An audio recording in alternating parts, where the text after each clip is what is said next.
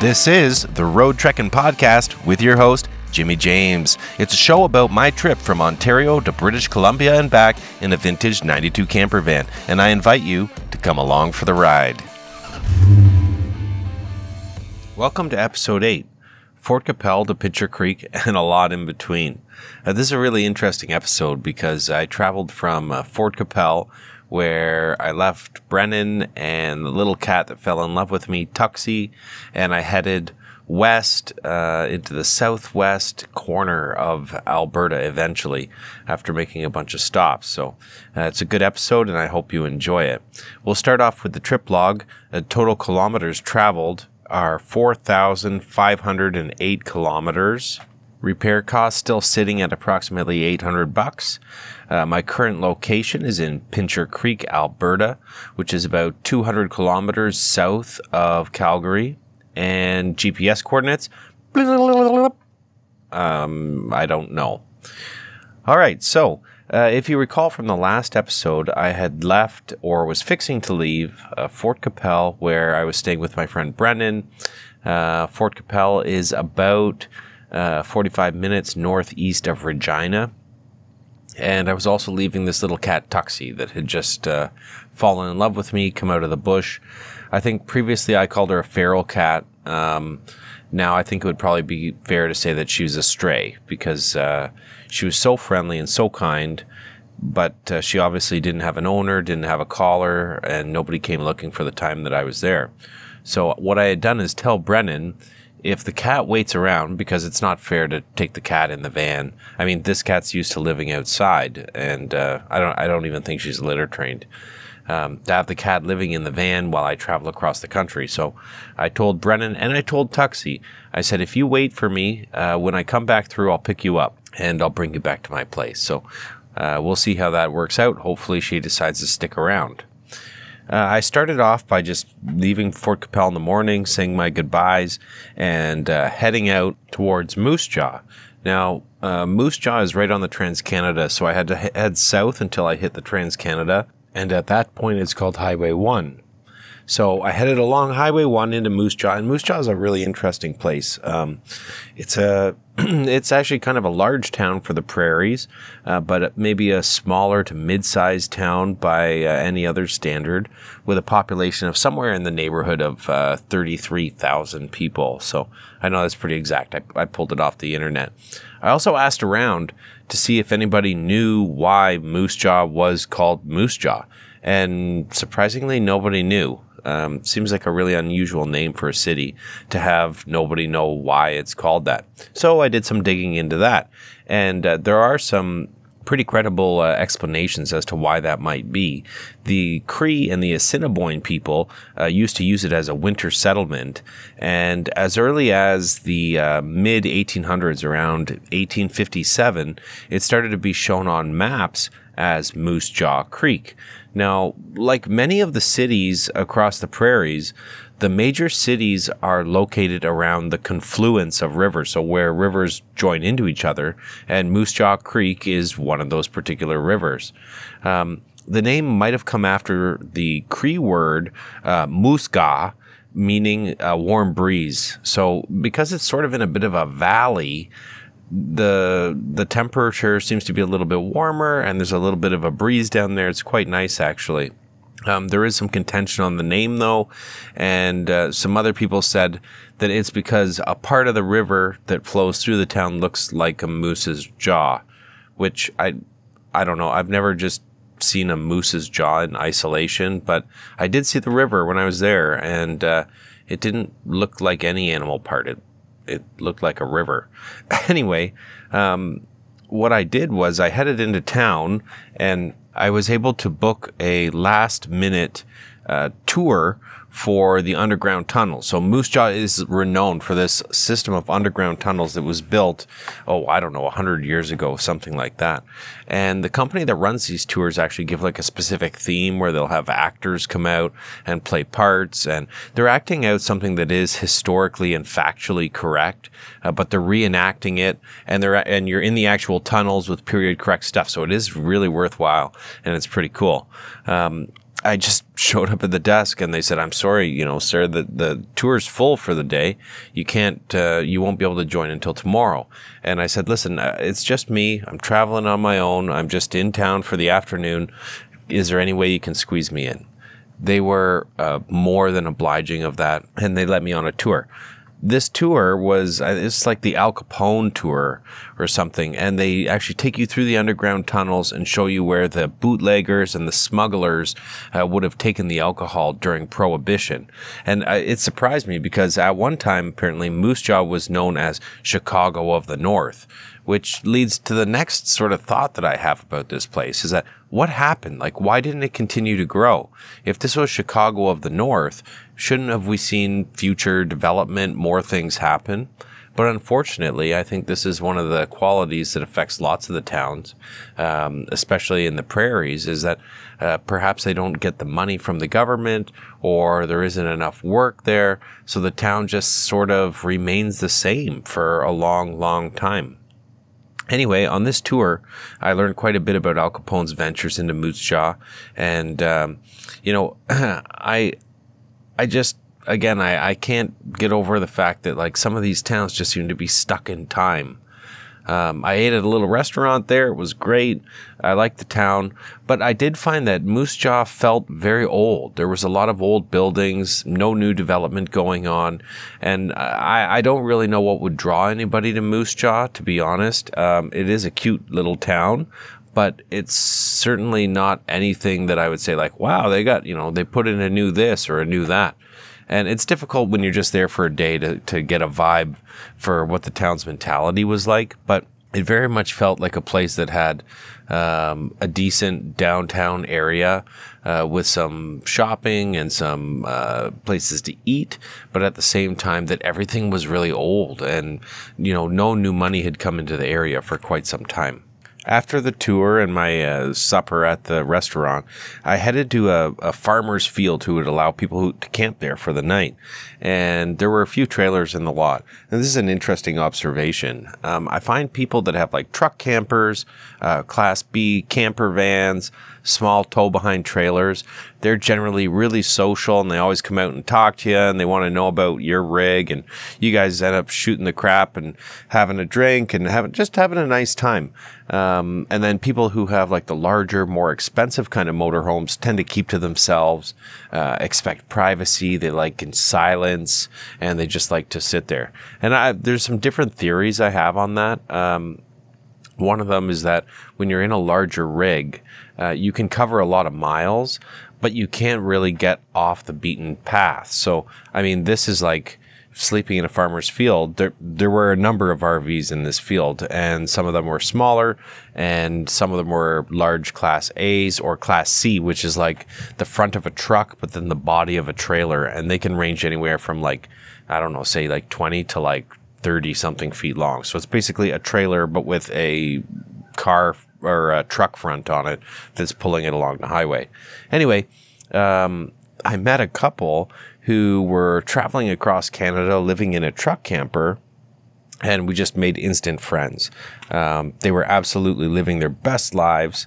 And uh, we hung around and chatted sort of a bit about life on the road.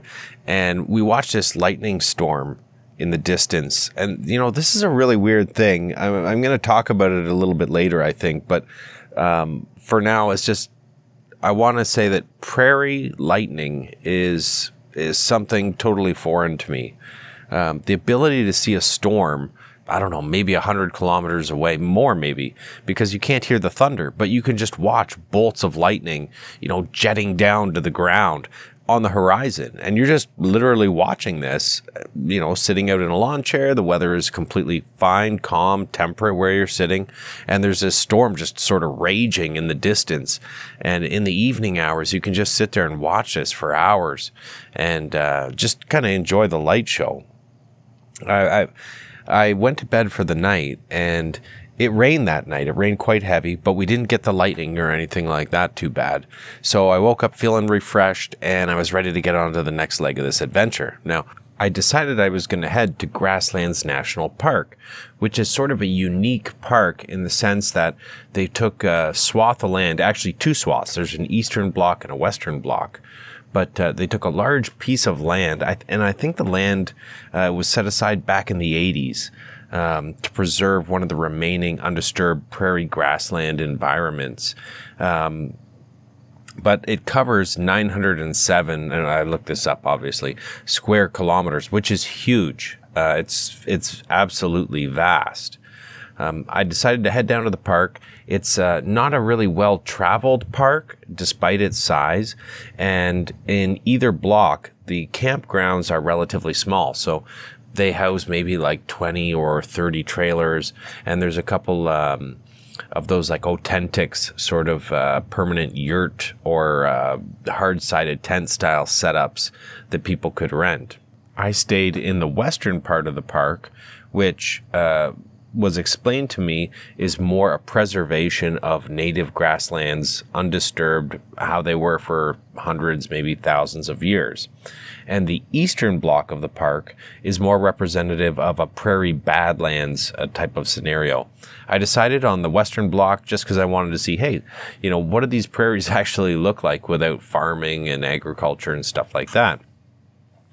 Um, interestingly enough, the registration office for the park is not actually located in the park. So, in other words, uh, in order to register for your campsite or get your slips or whatever they want, you have to go into a little nearby city called Val Marie, which is about 30 kilometers from where the physical campsite location is, and um, 20 or so kilometers worth of dirt roads, gravel roads, Actually, there's a lot of mud too, uh, mud roads uh, to get to it, which I didn't realize. Anyway, I stopped into the visitor center and they were very polite, kind, and helpful. And uh, they directed me to where I would find my campsite. Driving into the park is really neat because to the south you can see big mountain ranges and those mountain ranges are located in Montana. In fact, the park sort of abuts the state of Montana.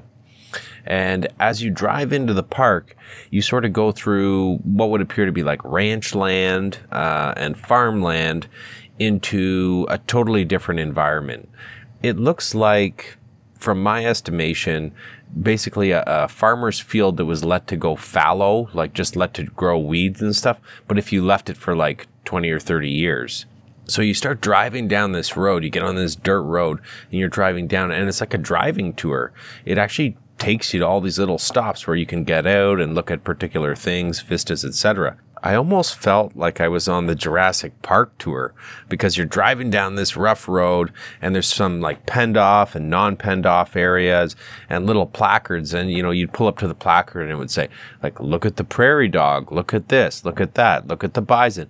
And, you know, sometimes you'd see them and sometimes you wouldn't. Uh, funnily enough, the spot where they ask you to look at the prairie dogs, there are millions of these prairie dogs. Like literally, if you did not stay on the walking path, you'd probably fall down a hole and break your leg. Uh, other spots had you walk through the wilderness, and I took every little walk and tour as I was making my way to the campsite. It was a really interesting experience because you realize you really get a feel for how the prairies aren't completely flat. And this area just, you know, there were huge valleys that were full of green vegetation, uh, little rivers and creeks flowing through them. And you're like kind of looking down on this from this um, flat, flat land, looking into these huge occlusions in the Earth's surface and just sort of wondering, well, like, did the glaciers do this or how exactly did this happen? Uh, regardless, it, there are some really amazing views when you head down that road. I saw some uh, antelope. I don't know if they're pronghorned antelope or what they are, but there were antelope crossing the street, which was really cool. And the other thing that's different from, say, a farm field that was left to go fallow is there are cactuses just, you know, on the side of the path, off the side of the road, stuff like that. So I think it's like a semi-arid, like a dry, dry environment, uh, maybe having to do with the direction of the winds coming from Montana or coming from the west, and uh, it it it makes almost like a deserty feel mixed with this uh, sort of cropland, uh, grassland sort of feel, which is really neat. Um, when I made it down to the campsite, uh, I was surprised because I thought there was going to be, you know, maybe more facilities or I, I, really didn't know what to expect. But what it was is probably, I don't know, a couple acres just caged off by a split rail fence and just campsites, just parked on mowed grass. And there were lots of prairie dogs there too, believe me. They they were inspecting my van and looking up underneath. I don't know. I think a couple of them were you know, fixing to pull the starter apart and take a look at it for me. But anyway, you just stay in this this little paddocked in area and up above you there's like sort of a mesa and you can climb up that and get a really good view out all across all the grasslands and just get an excellent look at uh, how beautiful it is and how big the sky is um, yeah that was a really interesting place so we were talking a little bit earlier about uh, prairie lightning. Well, that night I went to bed and there was a thunderstorm, and it was so loud it woke me. It woke me out of my sleep, and I could see uh, light just illuminating the inside of the van. Now, the van has they're not blackout curtains, but curtains that surround all the windows when you're sleeping, and it was just totally lighting up the inside of the van, and it was so loud uh, and so close by that I figured, you know, there's no way I'm going to be able to sleep through this. So I might as well just enjoy it. Uh, I climbed up into the front seat, the driver's seat of the van, and I opened up the curtains around the windshield. And I was just staring out, you know, into the abyss, into the blackness of the night. And, uh, you know, it's raining hard, nothing's happening, nothing's happening. And then boom, this bolt of lightning just comes down. And, you know, for me to be completely honest, I don't know how close it was to the front of the van or not. I know that it was so bright that my eyes literally saw spots for a good 10 to 15 seconds afterwards. The, the noise shocked, rocked, and rolled the whole van. I was like, oh my goodness, what is going on here? So I'm like, okay, there's no way that I'm going to be able to, you know, I'm thinking, oh, I'm going to watch a lightning storm or whatever, like I did the other night. Yeah, no, I was in a lightning storm and uh, I was totally blinded. So, okay, forget that. Closed the blinds on the van and just went back and enjoyed listening to the thunder and the rain and seeing the lightning light up the windows and stuff like that. It was really cool. Um, thunderstorms on the prairie are something totally foreign to me. Uh, we don't, I mean, we get thunderstorms for sure, but nothing like this. Um, just the just the sheer vastness of the landscape, I think lets these storms pick up speed or something as they come through, and the lightning is just out of control. It, it's so bright and it's so loud that it, it, I literally felt like the van was going to fall over or something, or maybe all the parts would fly off it. I don't know, but it, it was bad. It actually scared me a little bit. Anyway, um, it didn't take too long for that storm to pass, so then I was able to snuggle in for the night. The next morning, I set out for Cypress Hills Interprovincial Park a little bit different structure than a national park, but apparently Cypress Hills was made a park in Saskatchewan first, and later it was made a park in Alberta. And the two parks came together at some point and said, uh, you know, let's make this an interprovincial park and share resources, etc., etc. So I plug in my GPS, Cypress Hills Provincial Park. Um, I see I'm just basically going across back roads in the south end of Saskatchewan, uh, eventually almost getting into Alberta. Okay, this is a little bit of a thing. Don't always follow your GPS. Google Maps literally took me on, I don't know, I got to say 300 kilometers of gravel roads. Like I'm driving down gravel roads, passing what's, you know, going over what's called the Texas Gate, which is basically like pipes that are laid in the ground that cattle won't like to walk over. But it's cheaper for a farmer to just put that and keep the cows, you know, in his area, but let them have free range on the road than to try to fence off the sides. So there's like cows in the middle of the road. There's like, like, literally at one point, I pulled up beside a cow and was like, "Get off the road! What are you doing?" You know, and the cow just sort of looked at me, so I just sort of had to go onto the shoulder and drive around it, and kept going. Okay, where I made a mistake, I had not filled up on fuel, and the drive from uh, Fort Qu'Appelle down to the Grasslands Park was much shorter than I expected. It took me like an hour and a half. So I got down there, you know, I don't know, maybe 200 kilometer drive or no, maybe 150. And I'm like, okay, I'm fine. I should be good to make it to this next spot. Well, yeah, no, I wasn't. And as I drove along these gravel roads, I, I, had anticipated finding a gas station and actually even looked on Google Maps and it said, you know, gas station in this along your current route, blah, blah, blah. So I'm like, no problem. But when I get to these gas stations, and most of them are of the co op brand, co op is like a big thing in the prairies and even in BC, whereby um, members of the community can buy a membership and then they get a little bit of payback at the end of the year um, depending on the profit of the particular gas station or grocery store. They do grocery stores too. But every gas station I got to was what's called a card lock. So what that is, is an unattended gas station, essentially, where you would have like a commercial card that you could swipe in the machine. The machine would be like, yep, you're a trucker, and let you fill your tank on that card it doesn't work with a regular Visa or debit card or anything like that. At least not that I found. So I'd stop at these gas stations and there were two or three of them and literally I could not get fuel. Um, interestingly, I drove through a small town called Climax, and I was very excited. Uh, I was very excited for that, but it was, um, well, it was anti climactic. There wasn't much, but there was a grain elevator there that said Town of Climax. So, you know, I took a picture of that, of course, and uh, continued on trying to find fuel. I literally could not find any fuel. And I got to a point where my gauge, you know, was reading empty. So I stopped, got out, and in the back of my van, on the back on the trailer hitch, I've got a cargo carrier with a storage box bolted to it. And I know I've talked about it before, but in there, I keep a small generator and a five gallon jerry can of gas, as well as my sewer hoses and stuff like that. So I dump the full five gallons of the jerry can into the van. Okay, that should give me at least 100, 150 kilometers range. Um, I should be able to make it to a gas station.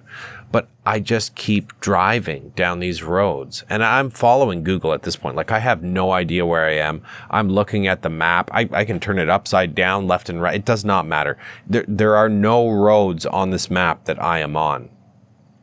I continue on driving, taking the recommendation of uh, well, the world's maybe smartest search engine. And uh, by the time I literally probably 50 kilometers uh, before I hit the town of Elkwater, uh, where I could get gas. Literally, like probably 50 kilometers before that, my needle was on empty and it wasn't even bouncing. Like if I went up and down hills, it did not matter. It was just on empty. I literally coasted into the town on fumes. Now, Elkwater. Elkwater is the town that is located within the Cypress Hills Interprovincial Park and it's very much like a little touristy trap kind of little town. Uh, I think I way overpaid for gas there, but that didn't matter. I was just thankful that I was able to make it without having to call a tow truck, which probably wouldn't have come out to somewhere that I didn't know where I was. Anyway, so I get in this little town and I figure out where my campsite is for the night. And the campsite is just outside of town. Uh, again, this is a rather large park and it just so happens that the town is included within it. So um, I head out to my campsite, find my spot, and make camp. Well, the next morning, I wake up and I'm shocked. I mean, I didn't roll into town at night, but I was a bit stressed out worrying about fuel and stuff like that. I didn't take a like a big look at the scenery, but when I woke up the next morning, I was like, "Wow. Okay, so this is completely different than the prairie that was surrounding it. This actually reminded me of Ontario. There's like hardwood trees, there's, there's lots of pine trees, there's hills, there's little lakes and stuff inside this park. It was really neat. The only thing I didn't like is that the little town and the campgrounds were a lot busier than when I'd been at grasslands. I liked grasslands because there was nobody around. There were like very few campsites. Uh, you were really kind of getting that nature experience. This was a bit different. This particular campground um, was sort of on a hill. There was a little public beach on the lake, and it's all kind of within this small town of Elkwater. But I set out to try to find something that was a little bit off the beaten path. And I found a map which had a bit of a driving tour on it, and it ended, or at least took me to a spot on something that's called Reesor Lake. Now, Reesor Lake apparently is stocked with lake trout, which kind of, uh, you know, got the, the angler in me thinking about it. So I drove down to Reesor Lake. Reesor Lake is cool. There's picnic tables set up, and I think every second picnic table actually has a sign on it that says, uh, alcohol may be consumed at this picnic table. I had never seen that before. Like this was interesting because normally uh, parks and stuff like that will say like no alcohol permitted in the whatever areas or off your campsite. This, I mean, I don't want to say it was encouraging you, okay, because it's not encouraging you. But what it's saying is, if you want to consume alcohol, you can sit at this picnic table. Anyway, that's just an interesting observation. So I I did some casting from shore, thinking maybe I could hook into a lake trout I didn't have much success. But what was neat about this place is that there was a flock of pelicans living on this lake.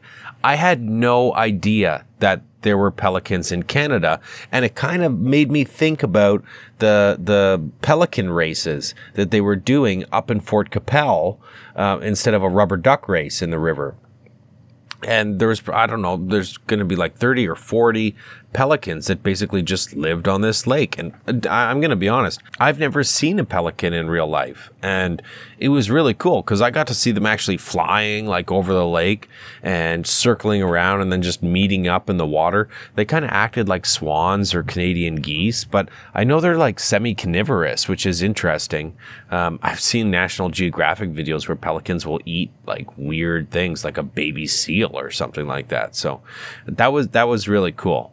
After I had some lunch at the lake, I decided to head towards Pincher Creek, which was my next destination. Actually, I didn't stay in Pincher Creek. Um, I stayed in a little rural area uh, just southeast of it that was called Spring Ridge. So uh, I didn't trust Google Maps anymore after that last fiasco and almost running out of gas. Uh, I, I took a beat on a major highway, and the best route looked like highway number three. Um, that passed through Medicine Hat and Lethbridge before arriving um, via some other roads at my destination. Once I crossed into Alberta, I noticed that fuel prices uh, were noticeably less expensive, which was great because at this time, fuel was running like it was over two dollars a liter for sure. And I think once I got to Alberta, it was like a dollar ninety something. So that makes a big difference, right? When you, especially when you're driving a vehicle that's not very easy on gas. but I noticed as well as I drove that the landscape sort of subtly changed and uh, almost became a mixture of the prairie grassland that I had seen previously with more and more ranch land. Um, and again, hundreds of cows just, you know, uh, sitting on the side of the roads um, separated by vast tracts of yellow canola flowers and wheat. So it's kind of a mix of like a ranch land and farmland, cropland, but it makes for this really beautiful scenery, especially the canola flowers. This is where I started to notice a lot of canola crops. And for those of you who haven't seen a crop of canola, from a distance, it is, I mean, up close, it's probably very beautiful as well. But from a distance, it is gorgeous. It is like a field bathed in yellow gold colors and especially as the sun is starting to set on it oh my gosh it just looks so amazing. And really nice when there's like canola fields and then just like green like wheat or something feels like yellow and green yellow and green. It looks so neat when you're driving across that particular landscape. I, I absolutely love it.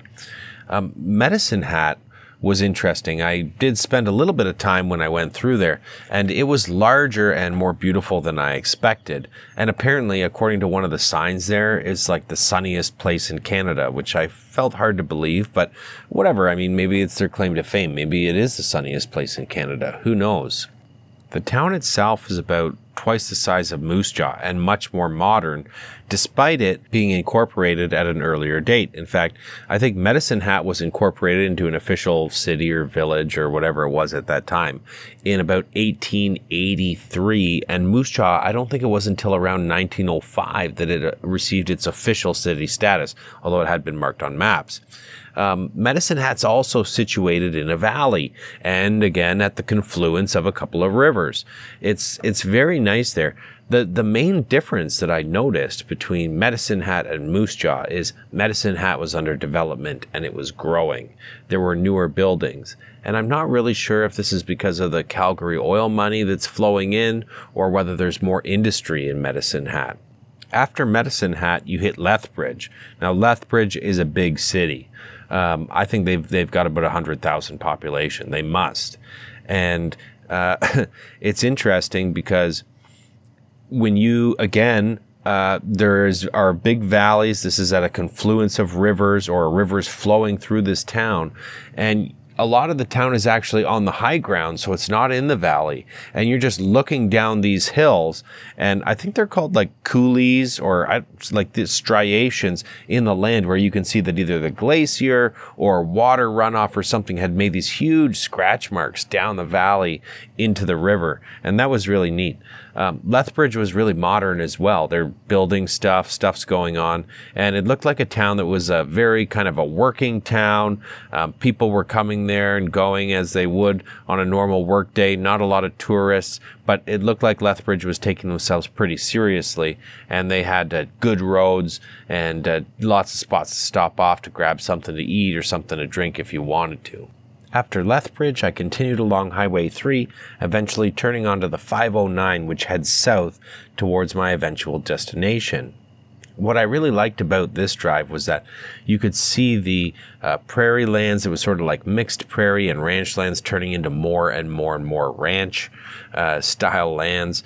And there were tons and tons of windmills. As soon as you turn onto this 509, the like for a province that's known for its oil, they're awfully uh, energy efficient, environmentally friendly type people because there are hundreds and hundreds of windmills spinning uh, in this area of the province.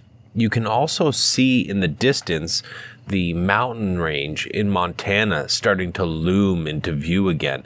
And it's weird. Like at first, I mistook it for clouds on the horizon. I was like, oh, are we in for another storm?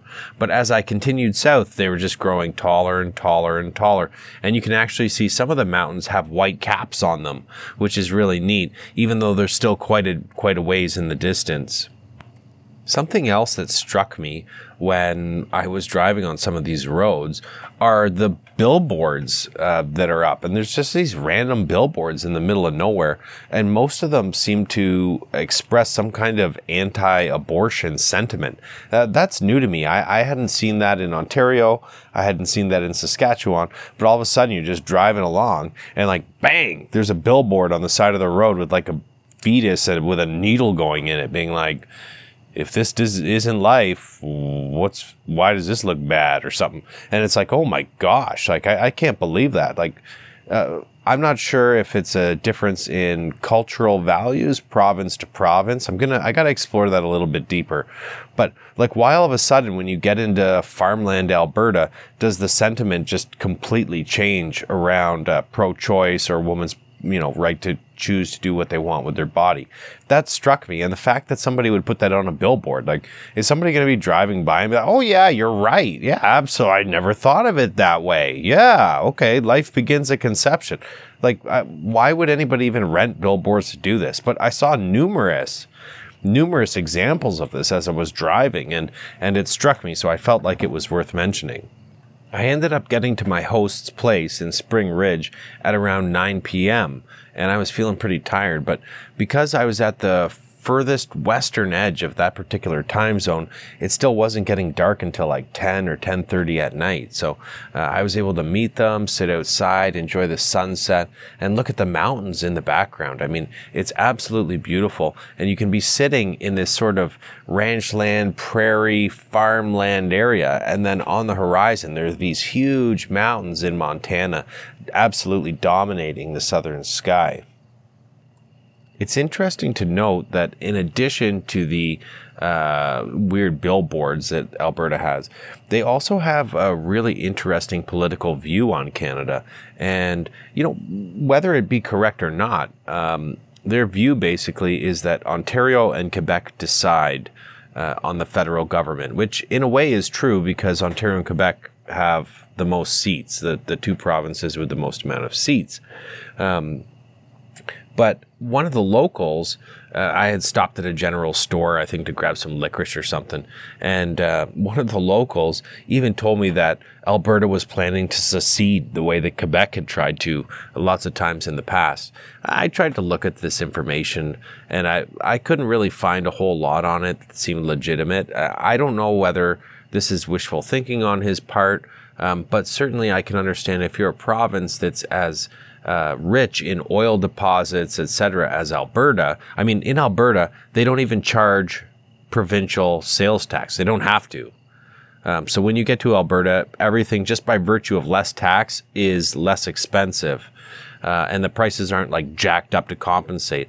Although I didn't find the alcohol uh, to be any less expensive, which is sort of interesting because I know a lot of that is tax. Anyway, yeah, he had said that they were planning on seceding. I think that perhaps it was um, some optimistic thinking on his point, or maybe some uh, some wrong think where he thought that a province would be able to do good on its own without participating in the rest of Canada. But nonetheless, it is interesting to note that the political sentiment seems to change. Um, maybe a little bit gradually when you're in Saskatchewan, but then as soon as you get to Alberta, bam, it's like nope, we're super right wing. Uh, we we want to leave. We've got our own oil. Like we're good. So anyway, I stopped at the host for the night and snuggled in, and that's it for uh, that part of this particular trip. Now there are some lessons learned. Um, number one, uh, make sure that you have enough gas and don't trust Google Maps. Um, I would have, if I had not had a jerry can and also had somebody looking out for me, I would have run out of fuel. I was literally bone empty when uh, I got to that last town. A lot of the gas stations that are shown on Google Maps or Waze or these digital things they're not necessarily gas stations that are open to the public. So it'll say Co-op Gas or Petro Canada Gas, but then you'll get there and quickly discover it's one of these card lock stations and you can't get gas from there. So try to plan your trip accordingly and maybe do a little bit more research than I did so that you don't get caught into the same position. Um, the second, you know, maybe not a lessons learned, but observation is that once you get out of Saskatchewan and into Alberta, the the towns and the cities seem to be uh, thriving more and much better maintained. Medicine Hat had new stuff going on. The buildings looked new. Uh, Lethbridge, same thing. Uh, looked like getting to be kind of an urban city. Uh, people going around, lots of freeways, overpasses, stuff like that. Uh, Moose Jaw on the Saskatchewan side looked like it was sort of frozen in a moment of time, you know, maybe 50 years ago. This was like a really nice little town. And then just sort of history stopped. And it's not that it's not nice anymore. It is, it is quite nice, but the development stopped. And I think it probably has to do with oil money. I know that Saskatchewan has significant potash deposits and they also have uh, oil, but certainly not to the degree that Alberta has. And once you get into Alberta, you know, the monetary situation, I think, surrounding the cities changes. Uh, you see much less poverty and you see much more development. And third and finally is the observation that political sentiment almost seemed to change with the border um, as soon as you got into Alberta, I started seeing all those funky anti-abortion signs. Um, people are much more libertarian. They care about their land. They they they want to secede, or some of them, some people from Alberta want to secede from Canada because they think that Alberta gets you know the raw end of the deal. That that Canada doesn't consider Alberta that important, despite the fact um, that Alberta makes a significant contribution to Canada's GDP through uh, primarily oil. My final interesting observation is surrounding some of the wildlife that I saw while I was on this leg of the journey. There are animals in Canada that I would never have thought would be here. Among them, an antelope. I saw freaking antelope. Like, what? How do we have antelope? What are they doing there? Uh, pelicans. I thought those were tropical birds. There's there's pelicans in the lakes. You you travel across the country and all of a sudden, you know, some wildlife slowly changes. You see trees shift from deciduous to coniferous. Uh, you see some kind of local differences. Some of the birds look a little bit different. Uh, I noticed that I stopped seeing gray jays uh, around northern Ontario, and I didn't see any birds like that. Uh, when I was going across the prairies, but also things like bison and prairie dogs, and pelican. Like I, I just, oh, it blows my mind. And cactuses. There are literally just cactuses with these beautiful flowers just out in the on the roadside out by the prairies and that's that's really interesting anyway that's it for my observations and uh, lessons learned if you enjoyed the episode I'd encourage you to like, subscribe, and hit the notification icon on your podcast platform of preference. And of course, you can find me on my Instagram account at roadtrekking underscore podcast. And I'd like to remind everybody to be kind to one another and keep on road trekking. Bye.